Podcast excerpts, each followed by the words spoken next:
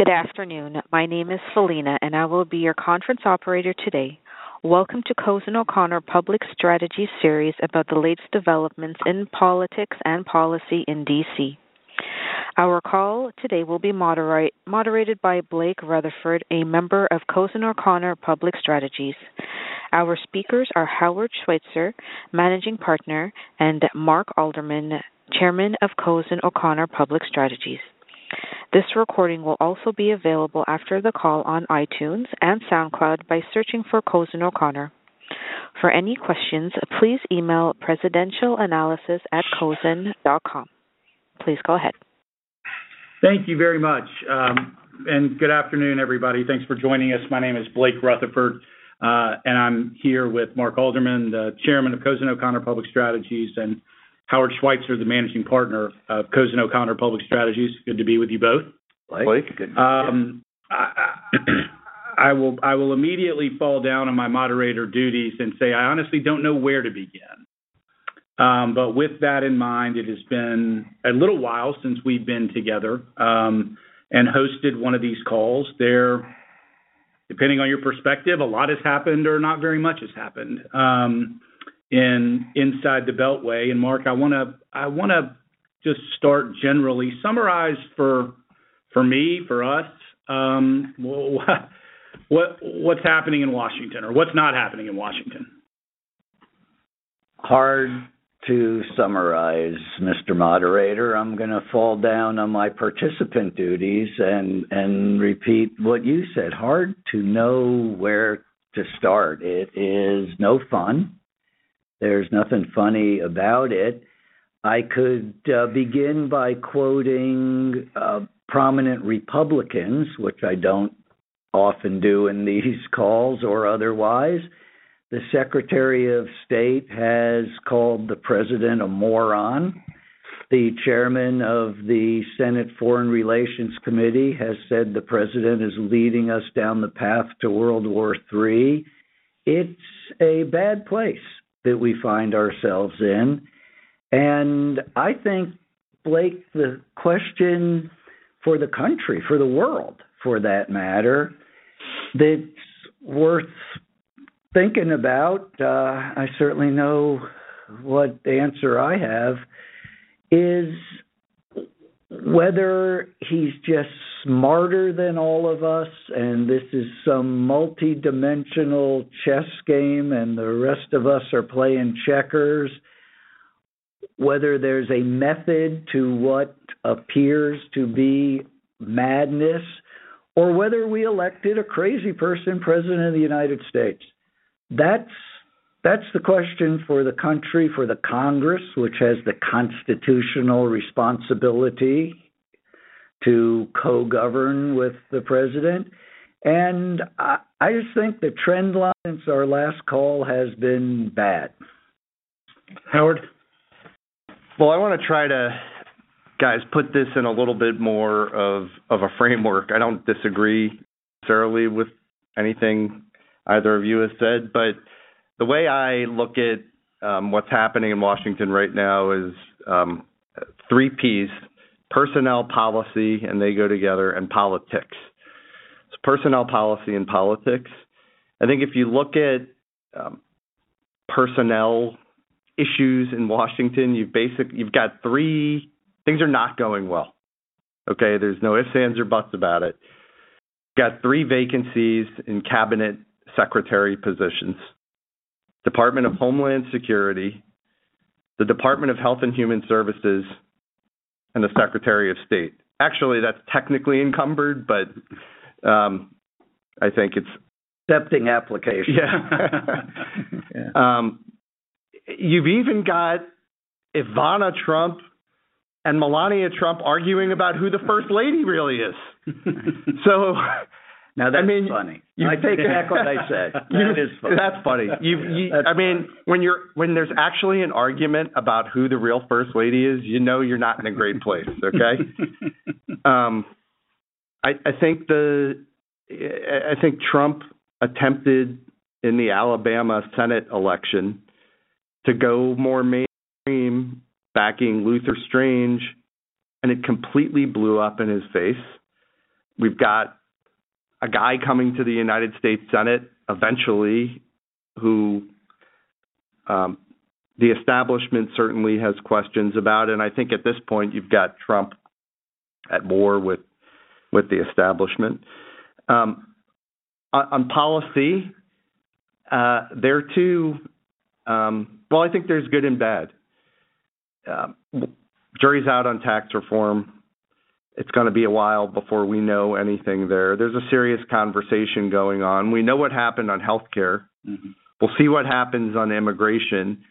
But we're now a long way into the first year of the Trump administration, and there's certainly no signature policy achievement to to point to.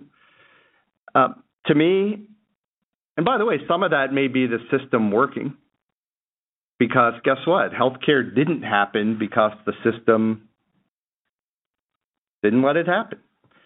So that that's a bright spot.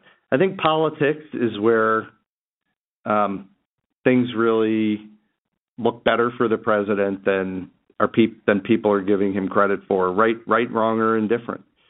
You know, he's got some key themes. Uh, anti-establishment, when on both sides of the aisle, people around the country are anti-establishment.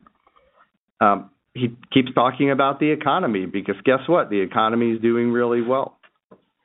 Um, his culture, his war on culture and um, I put the media in that. I think it may be distasteful.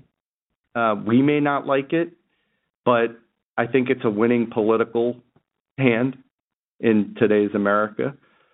So I don't know where all of what all of that adds up to, but that's the lens through which I'm looking at what's going well, on.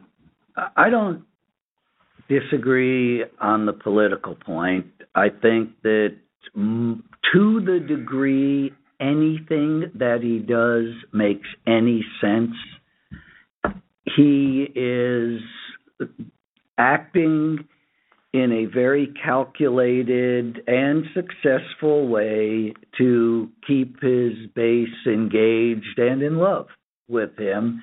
And he seems to have pushed that through this very week.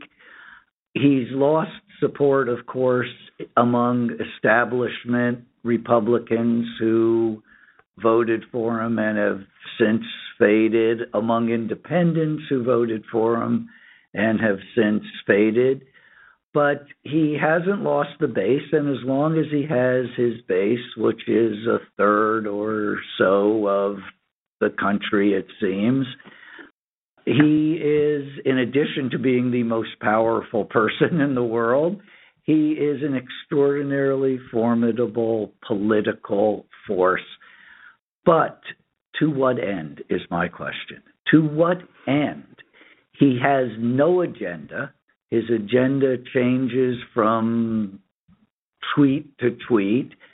He has no plan to advance the agenda that he doesn't have. To what end is this power being applied? And I I defy anyone to identify a goal of the Trump administration beyond perpetuating the presidency of Donald Trump which is what Steve Bannon's out there doing. There's no deconstruction of the administrative state. There's no populist movement. Bringing well, bringing Roy Moore to Washington isn't going to bring back coal jobs in Pennsylvania. Uh, I think it it is self preservation, self perpetuation, and the man is damn formidable uh, at self preservation and self perpetuation. But where's it going? Well, I want to follow up, Howard, on, on one of the pieces because we've talked a little politics. I want to talk about policy because you you referenced health care, um, repeal of Obamacare, replace Obamacare, didn't happen. Um, tax reform's on the table, and the, by all accounts, to your point, um, there are serious discussions in Washington uh, about that.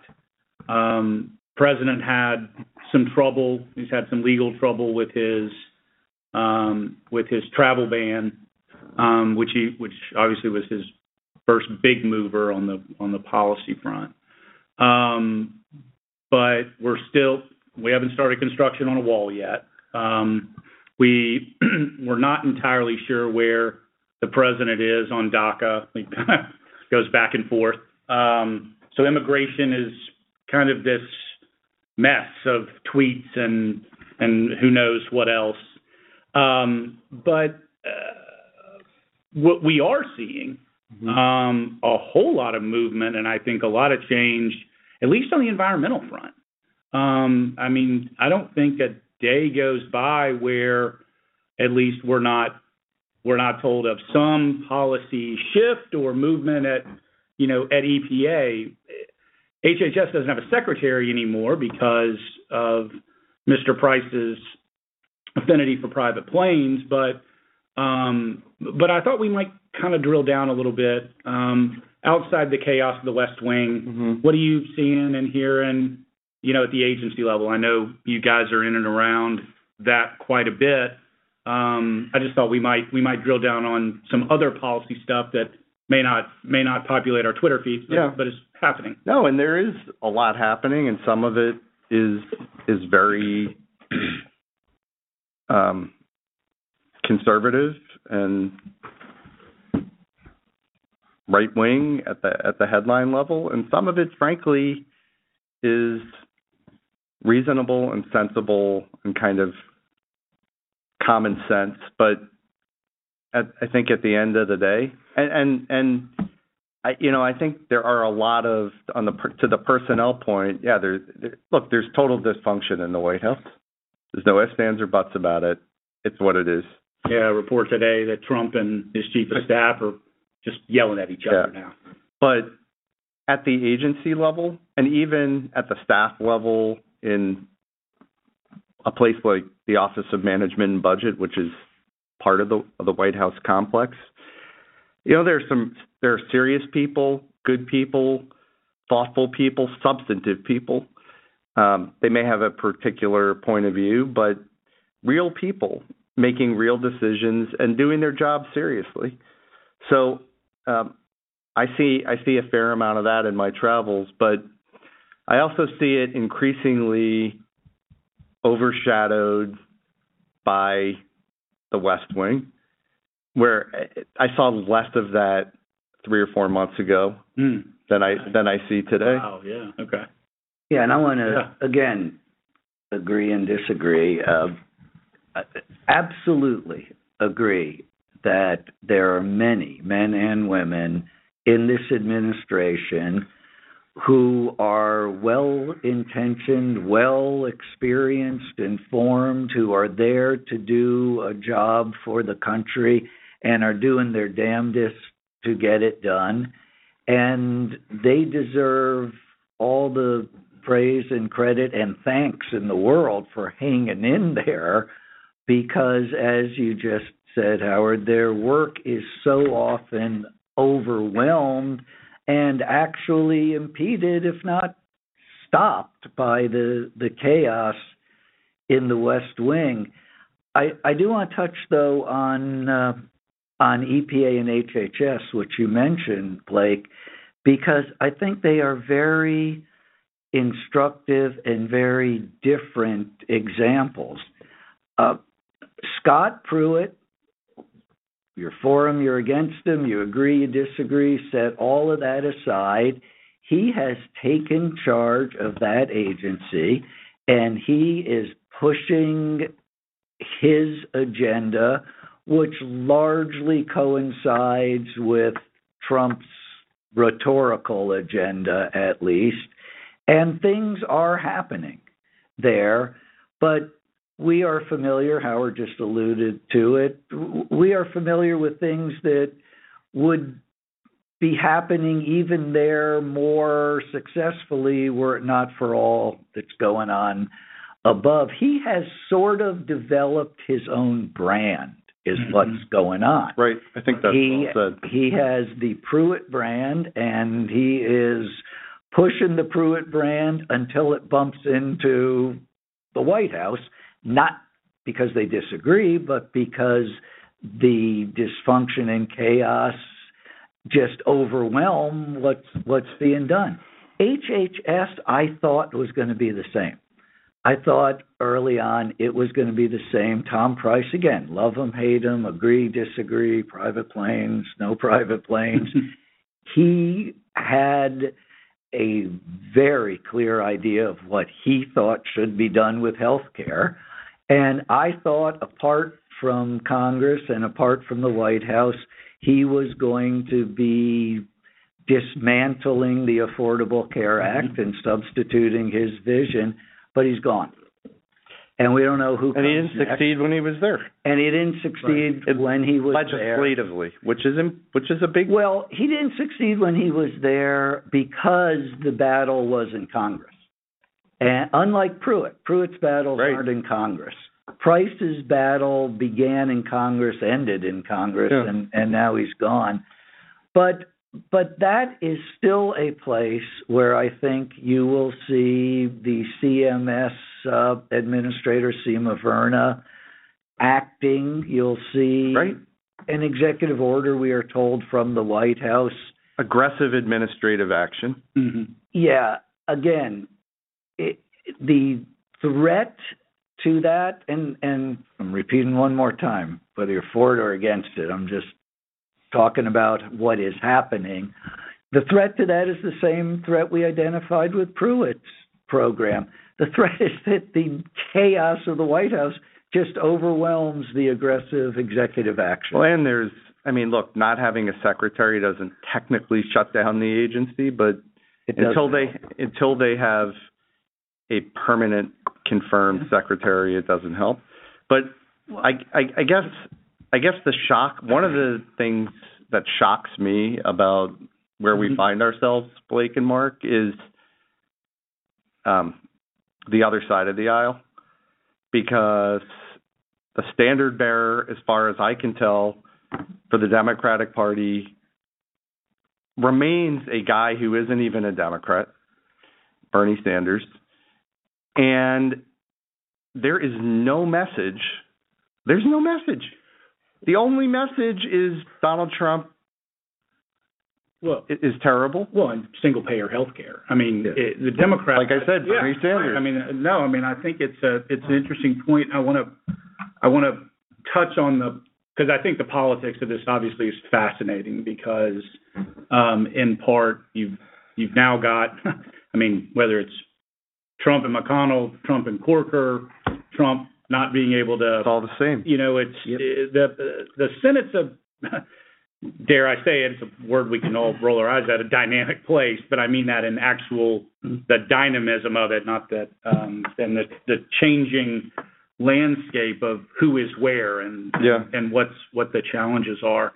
Um I want to I want to before we jump in, Mark, to the Democratic side of things, Howard, I want to come. It's not a long discussion. Yeah, right. I mean, we, can get to. Howard, I did want to get your thoughts on you know the the administration. Back to your personnel mm-hmm. observations. The administration has said, you know, time and again, we're purposefully not filling these jobs. These agencies are too big, and we don't need all these people on the on the federal payroll.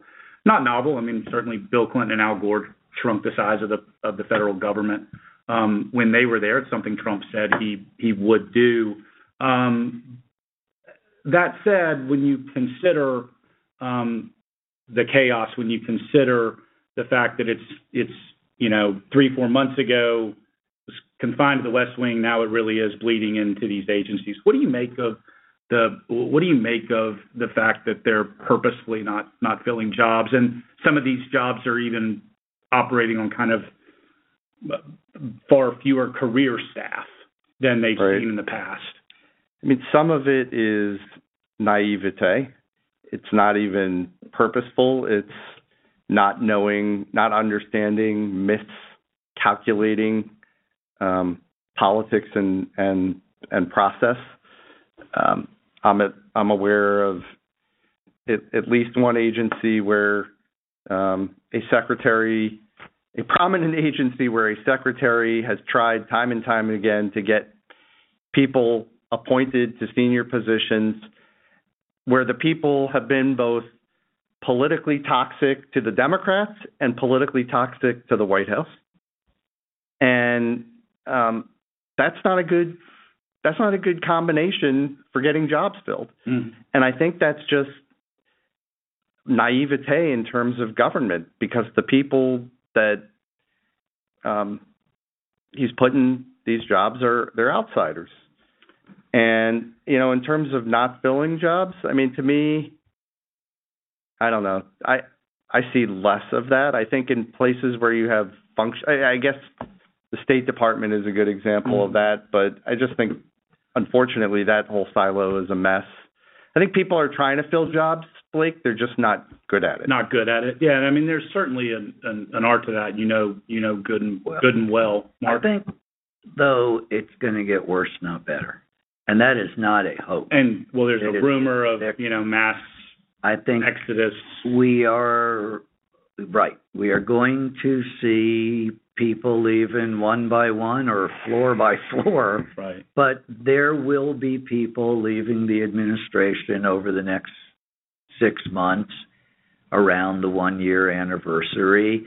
Always happens, but a couple of things. I think it will happen more this time around than it did hmm. in 2010, which was the last time we're at this point in an administration. That's number one. Number two, the administration's already half empty, as we were just discussing. And number three, who who's going to take these jobs? I think filling jobs that are vacated is going to be a real challenge for people who are left behind. So I don't see that getting any better.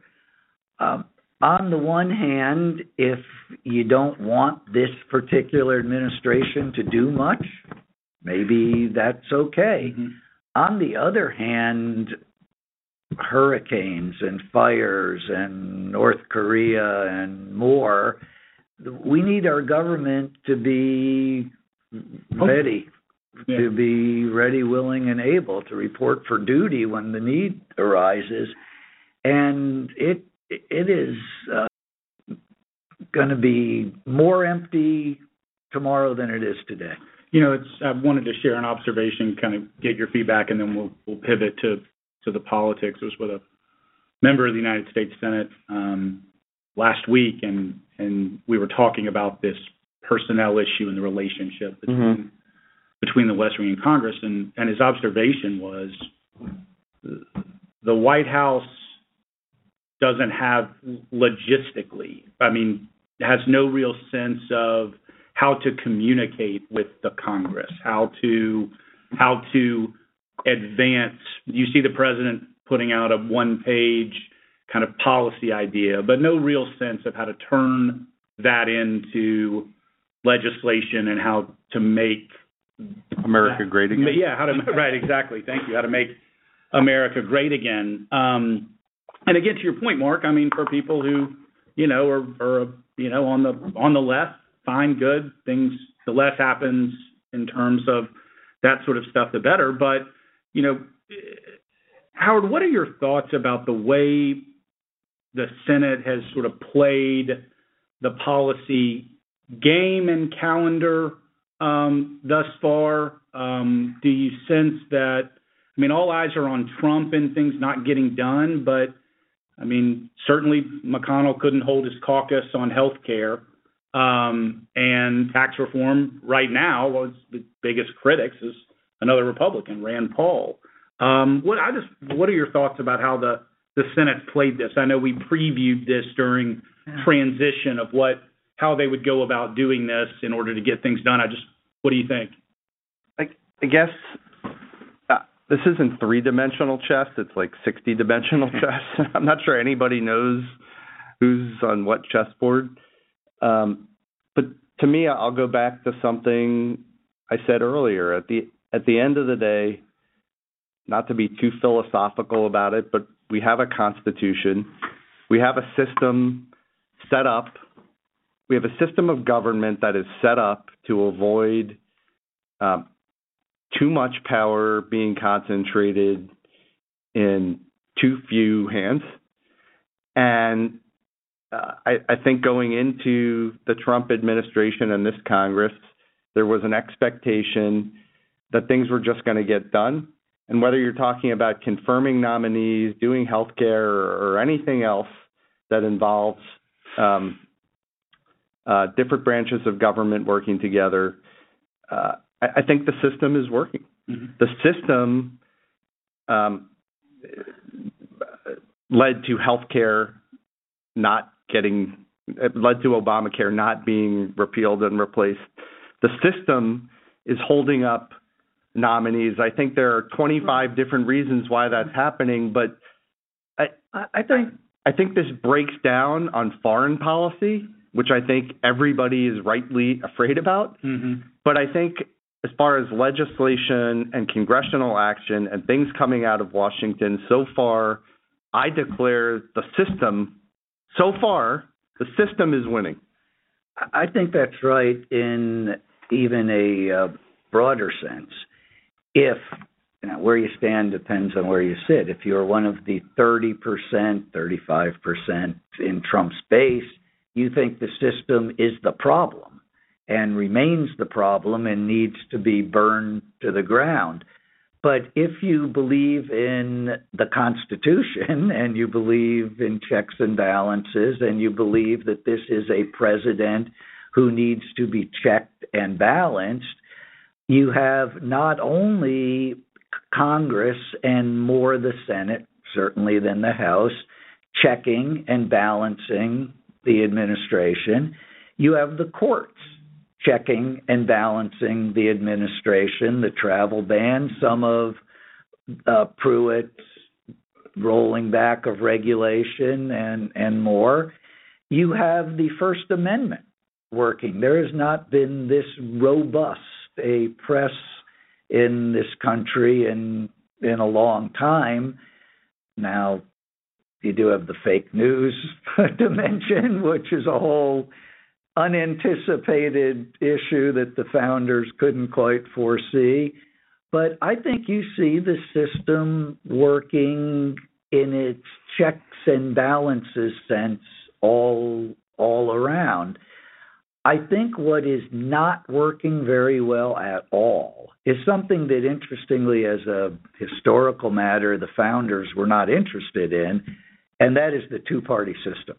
The two-party system is grinding to a halt. I agree. And something else will arise. It always has. We've been through this before. The parties we have today were not the parties of 1787. In fact, there were no parties in 1787. You had to wait 10 years for that to happen. And the two parties that arose then, gone, not the parties we have today. So the system, again, will correct itself. But right now, the two party system that we have all known, grown up with, seen as a source of stability in this country, hmm. has collapsed. There is no Republican Party. There is the Trump Party, and there's whatever the other guys are, whoever they even mm-hmm. are. There is barely a Democratic Party. There is no leadership in the Democratic Party. I disagree that there's no. There's a me- you may disagree with the message, but there is a message on health care. Don't take health care away from all these people. There's a message on immigration. Don't deport all of these people. It's very unclear whether there's an economic message or not. But far more than missing a message, we're missing leadership. I would tomorrow uh, give Nancy Pelosi and Steny Hoyer and Bernie Sanders and Hillary Clinton and many more a watch and thank them for their service. And let's turn the page in this party. The only uh, optimism, note of optimism uh, I'll offer is that at this point in the last analogous cycle. In 2005, a year out from the midterms, Republican president, Republican uh, House and, and Senate, uh, no one had ever heard of Barack Obama. And three years later, he was the president of the United States.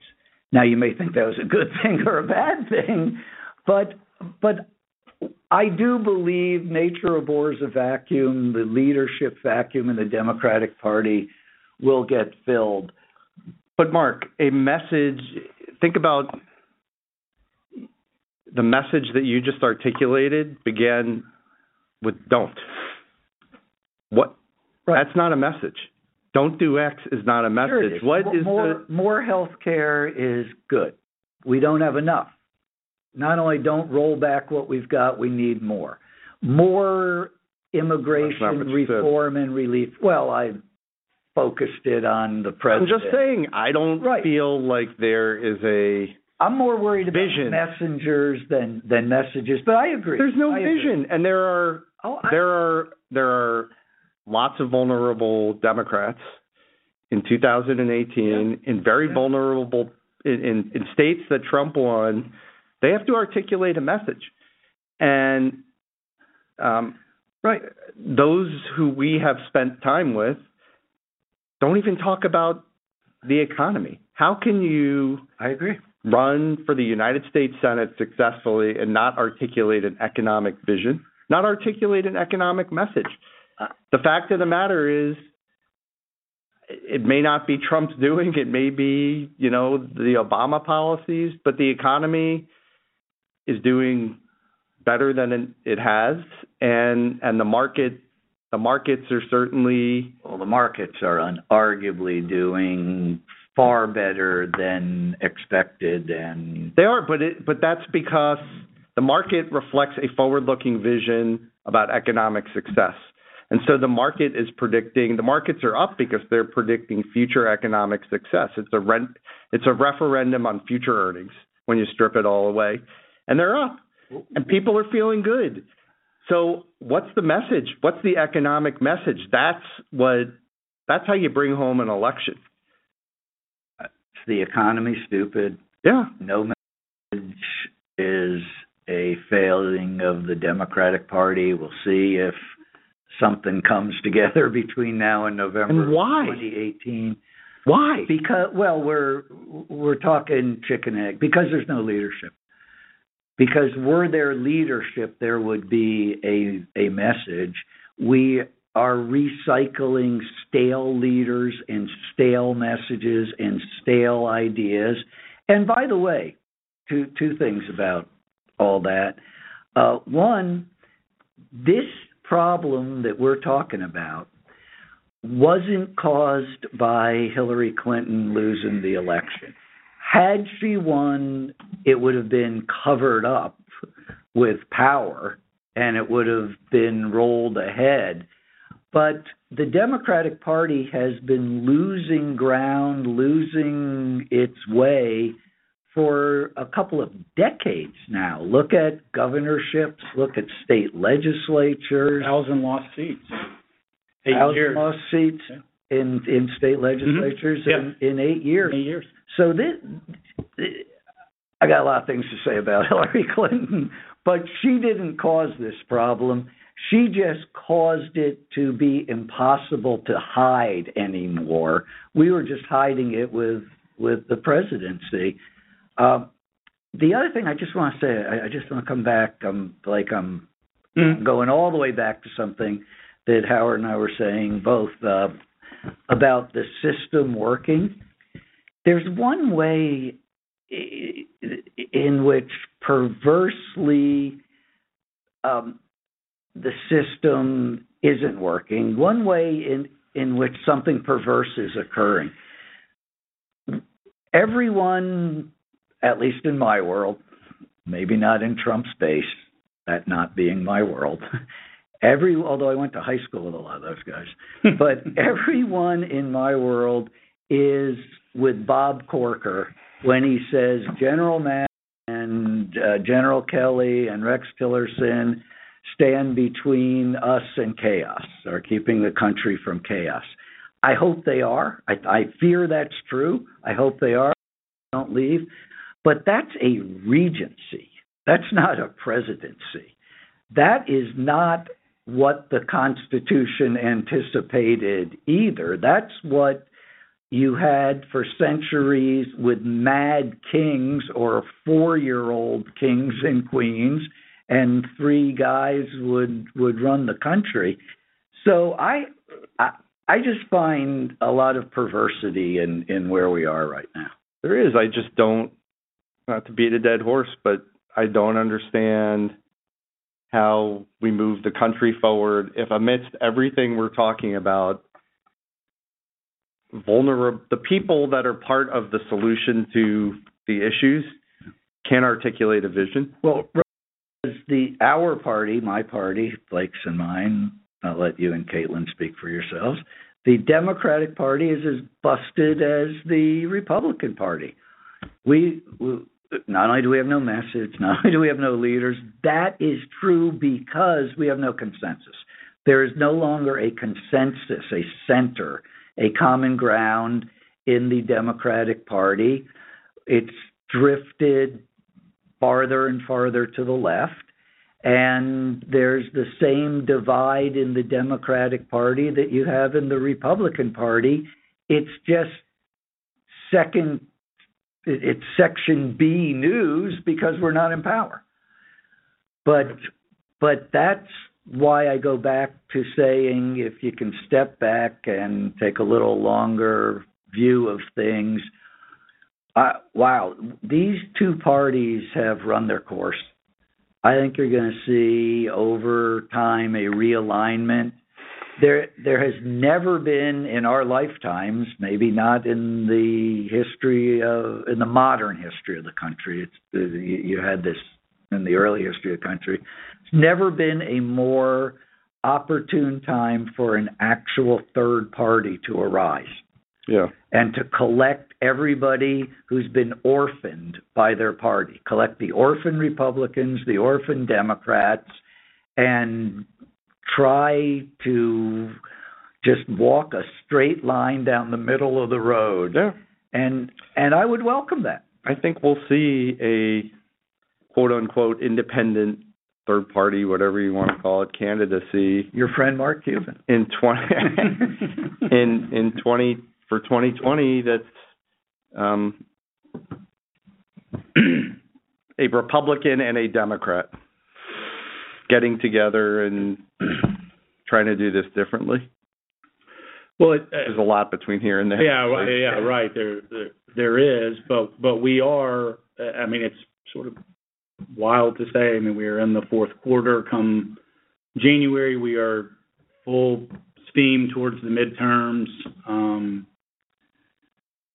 parties are active, but boy, that Senate map, Mark, is tough for the Democrats. Senate map is brutal for the Democrats. There are 10 Democratic incumbents running in states that Trump won. However, um, there are I did I haven't done the count, but it's at least 10. There are at least 10 Republican incumbents whom Steve Bannon intends to take out in a primary. so there it's fraught on both sides. Yeah. Yep. It's a jump ball in the House, it's a jump ball in the Senate. It's a god awful mess. Um with with that in mind, there's so, so much optimism emanating on, on this call. I sense that everyone listening is probably thinking, we gave exactly it's exactly what I needed to feel better. We gave this uh, the yeah. system a shot.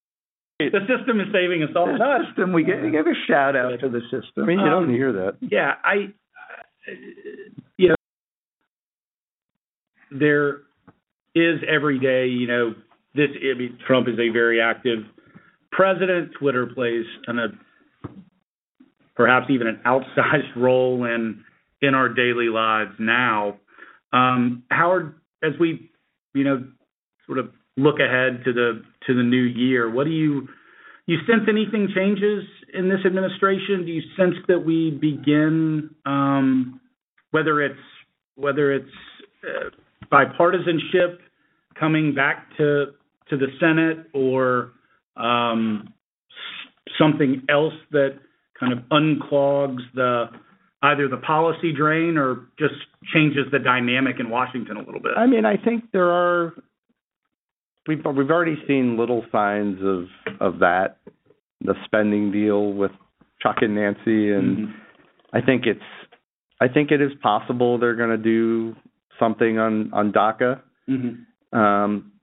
Where Trump gets together with them again and there's no way a Republican only DACA bill is getting done. Right. And Mark, you and I have talked to Chris about this right. on that side of the aisle. It's not it's not getting done. Um, so, but can something bipartisan happen? Yeah. Is Trump going to have to back off of of the wall a little bit? Yeah, I think I think he just might. So there will be pockets of bipartisanship and the dynamic changing um, but I think largely what we've seen remains in, intact. Mm-hmm. And I think the the big um, there is really foreign policy. Right. Uh, what happens with North Korea? Um, Iran. Iran does he in fact mm-hmm. tear up the the deal um, or walk away from the deal, decertify? It's these are these are sea changes and obviously, I mean, who knows what something really bad can happen in North Korea and the checks and balances as I said earlier just aren't they aren't there in that realm. That's where the personnel thing is paramount because it is the it is Kelly and Mattis yeah and McMaster and the tremendous irony uh, as a constitutional matter of history, of course, is that the check and balance on a runaway military was the civilian commander in chief. Right. And we've managed to stand that one. And civilian and a civilian defense secretary. And a civilian defense secretary. And we've managed to turn that upside down here. Which thank God. Thank God. right. Thank God. But I, I mean, that's scary. It's scary. It'd be scary if Trump weren't president, but it's scary. Mark, you alluded to Senator Corker's comments, which he, you know, certainly he said proudly on the record. Um, there was no no confusion about what his, you know, what his thoughts were, but awfully chilling. We are at, I believe, uh, an emperor's new clothes moment. Uh, maybe it comes, maybe it doesn't. Everybody, as Senator Corker said, and others have, in that Republican caucus in the Senate, not everybody, the great majority of that Republican caucus in the Senate agrees with everything Bob Corker said. Going to find out whether they'll stand up and say it before it's too late in public. Uh, I I think there may be, I think you said pockets, Howard, of bipartisan success. Maybe DACA is a is a likely one if there is to be one, but there's no pivot here. We've been everybody's been waiting for Trump to pivot. He was going to pivot when he won the nomination. He was going to pivot when he got elected. He was going to pivot after the first six months were a disaster. He was going to pivot when General Kelly came, who he's now yelling at Kelly this morning, according to the reports in the halls of the White House. Uh, there's no pivot. There's no pivot. The question is when the Republicans in Congress are going to stand up and say the emperor has no clothes. I don't know. Not back to that issue not politically tomorrow. with the base. Yeah, um, not tomorrow. Presents, uh, uh, I mean, and with Bannon's effort to, and he's not shying away from it. I mean, openly recruiting recruiting candidates and and happily yeah. talking about his effort to to unseat um, Republican incumbents. Um, and as we saw in Alabama, that that active base is formidable in a primary.